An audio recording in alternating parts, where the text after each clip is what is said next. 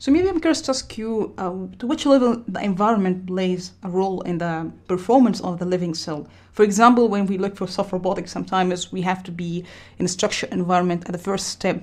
And then if you want to go to unstructured environment, it would be tricky and it's sensibly yeah. dynamic and you don't predict what happens. But I think here is another level of complexity. You're living, dealing with living cell Maybe, of course, if we speak about simple design as, as we have in Xenobots, but if we speak about something in real application and going to different environment, human body, or maybe different, I don't know uh, if you can tell us how the environment play a role. And do you think that you can tweak the design of them, making them responsive, or having a stimulus to certain, uh, uh, I don't know, a certain phenomena or something? How you envision the environment play a role in that? Absolutely. So the environment is key to how Xenobots move and perform and act. And what's nice is these are additional control knobs beyond the biology that we do have really precise control over, right? So we can mm. control aspects of surface friction in their environment. Uh, we can control the substrate. We can control the viscosity of the solution that's around them while they're moving or swimming or crawling. We can control aspects of the salinity of the solution. These all affect how the bots perform. So, for example, we have made swimming bots that have uh, little molecular oars on their surface, which with which they can row and, and move liquids.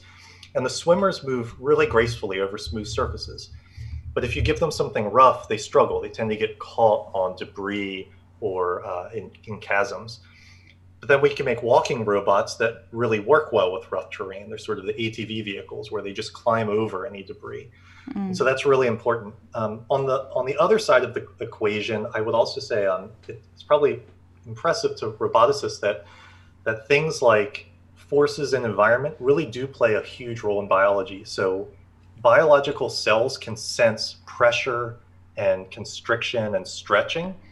And there's a number of stem cells that literally just by pulling them or compressing them, you can change their fates, the way they develop. So they're sensitive to things like compression and deformation in ways that we didn't really appreciate or understand. And so those are ways in which their immediate environment can directly affect um, not just their behavior, but also their development and the genes that they turn on and a lot of the internal pathways that they control. Yeah, yeah. So maybe here the question about, I think that's a question we have all the time in the robotic community how we can access the beneficial geometric and material nonlinearities in the material. And we mentioned the example of the dead fish swimming upstream, and that's example how the nonlinearities in the material could play a significant role in the behavior, adapting the shape mm-hmm. to the environment. So from the biology, eh, of course, uh, maybe we speak about designing the shape and how the morphology is so important. Can you figure out what could be the shape as a biologist? So, or you can figure out, oh, I, I just need this performance or just the formation or this behavior. Can you figure out how you can access them in a certain way? Do you have any kind of answer for that from your perspective? How to can access this richness in the in the living material, living cell, for example? Yes, so I think what's nice is a lot of this is observable from the outside in nature. So we have good examples, and mm-hmm. so even for things like buckling or non non um, non traditional sort of dynamics in shape, we have a lot of plants that have ruffled leaves, like like certain types of lettuce that is basically produced by buckling. It's this non-predicted system where you have stress, and then to relieve the stress, you get this buckling, and it makes this rather beautiful ruffle along the edge. And um, we have a lot of ways to port that knowledge into the types of systems that we're designing. And so uh, certain tissues can display capabilities like this as, as well. Um, I think another area that hasn't been investigated where where things like like buckling um, and nonlinearity would be really cool is is besides an individual robot, how we could use this in swarm settings. So having living robots come together in a swarm and self-assemble into new new shapes and forms where we could um, leverage nonlinearity to create things like zippers or twists or ruffles for specific tasks. I think that's not well understood, but it's a growing area of study from a number of groups. Mm-hmm, mm-hmm. And once you mentioned about maybe some cells could be open loop and other could be have feedback from your perspective, which way, way could be effective in design? Is it for you easier to have open loop or just have feedback and which one could be optimal for you? I don't know combining both of them in the design, maybe different cell Yes, that have open yeah. loop and other have feedback. I don't know if how it how it how it looks to you. What could be easier for designing?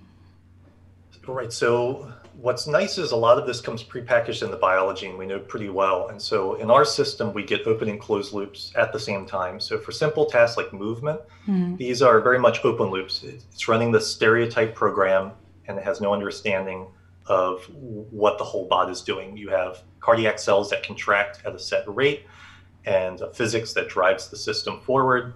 And it's going to do that regardless of if it's cut in half or smashed or, or pushed against an obstacle. Uh, but we also have this, these baked in features like repair or sensing or guided behavior. And, and these are very much closed loops where there's a, a feedback between the behavior or the morphology or, or the environment and the appropriate response that the cells are doing. And so they're they're making decisions. You know, the cells aren't running their repair program in the absence of damage. Energetically, that would be a huge amount of wasted energy. But it's something that they're primed. They're they're sensing their immediate environment. And should a damage cue come in, they can turn on that cassette that initiates the repair regime. Um, and so I think what's nice is is we can sort of tweak the system in both directions. So if, if we would like there to be the cell doing more of the heavy lifting and computation, there are systems in which that has already been worked out and possible.